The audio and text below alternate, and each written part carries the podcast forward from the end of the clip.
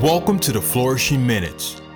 Well being exercises delivered to you in two minutes or less. Today, we're going to focus on some humor. This will help build deeper appreciation for yourself and not take yourself so seriously. So, here's the exercise think of three things that you do that are funny or you find that are quirks that you are grateful for.